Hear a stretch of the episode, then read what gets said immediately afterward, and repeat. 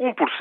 1% foi quanto caiu o produto interno bruto dos Estados Unidos no segundo trimestre deste ano, em comparação com abril, maio e junho de 2008. A notícia chegou esta tarde.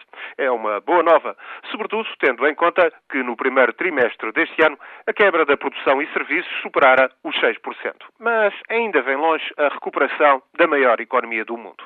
O consumo não dá mostras de animar, o desemprego vai muito provavelmente chegar à casa dos 10%, os estímulos económicos e financeiros agravaram o déficit do orçamento, que é altamente preocupante. Junta-se a isso outro déficit, o das trocas comerciais, e o futuro do dólar é incerto. De qualquer modo, a queda a pique da economia norte-americana já foi travada e a recuperação do outro lado do Atlântico deverá ser mais rápida do que na nossa zona euro. A economia da União Europeia, dos países da zona euro, vai sofrer uma contração de quase 5% este ano e para 2010 não se espera ainda um crescimento positivo.